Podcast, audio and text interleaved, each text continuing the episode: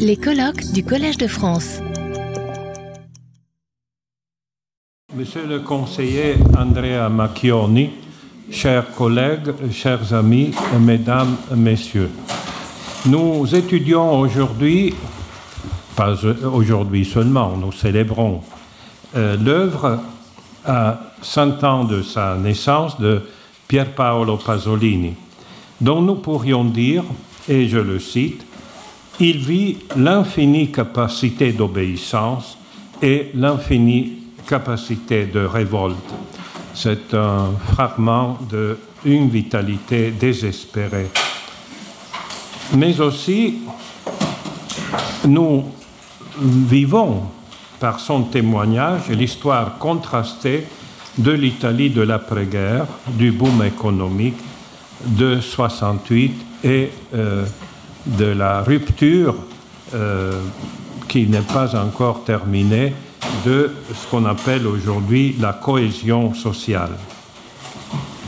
C'est donc aussi un regard attentif sur la société dans la partie centrale du XXe siècle en Italie.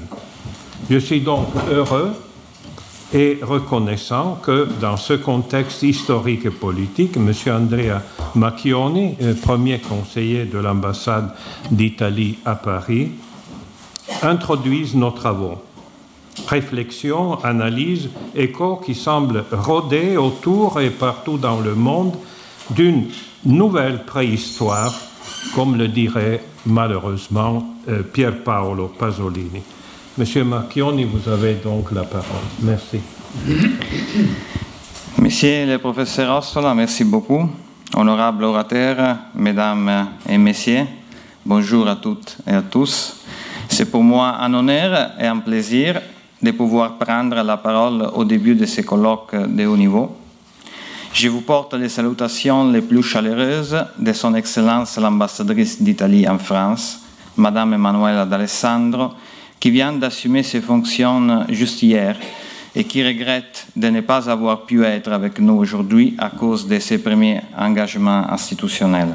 Je voudrais tout d'abord remercier les collèges de France et le professeur Ossola pour l'organisation de cette journée d'études dédiée à Pier Paolo Pasolini. L'ambassade apprécie beaucoup le fait qu'une institution telle que le collège si singulière en France, en Europe et dans le monde entier, et si importante pour les lettres et les arts, ait voulu rendre hommage à un des intellectuels italiens les plus influents du siècle passé et les plus étudiés en France. Le Collège de France n'a jamais manqué de valoriser les liens culturels très étroits qui nourrissent l'amitié et la coopération entre la France et l'Italie et cela dès sa création inspirée de l'humanisme de la Renaissance jusqu'à présent, comme les colloques d'aujourd'hui le témoignent. Cette année, nous célébrons le centenaire de la naissance de Pasolini, observateur attentif des changements de la société italienne de l'après-guerre aux années 70 et figure versatile et à certains égards controverse de la culture italienne de l'époque.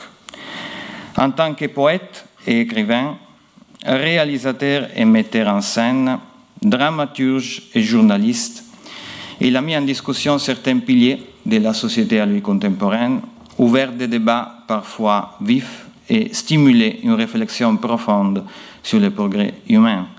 Avec 18 recueils de poèmes, 10 romans, 20 films et beaucoup d'autres, Pasolini a donné une contribution distinguée et a 360 degrés à la culture et l'art italienne du Novecento. Le ministère des Affaires étrangères de la coopération internationale de la République italienne a voulu célébrer les centenaires de sa naissance partout dans le monde à travers son réseau diplomatique, consulaire et culturel. Centenaire qui a trouvé ici en France un public considérablement intéressé, comme toutes et tous vous.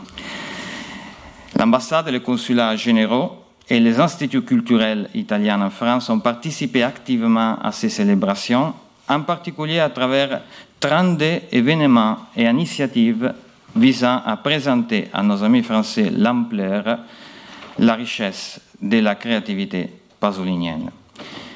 Je m'arrête ici et en remerciant à nouveau les organisateurs de ces colloques et le professeur Carlo Orson en particulier, je souhaite à toutes et à tous une bonne journée d'études. Merci. Retrouvez tous les contenus du Collège de France sur www.colège-2-france.fr.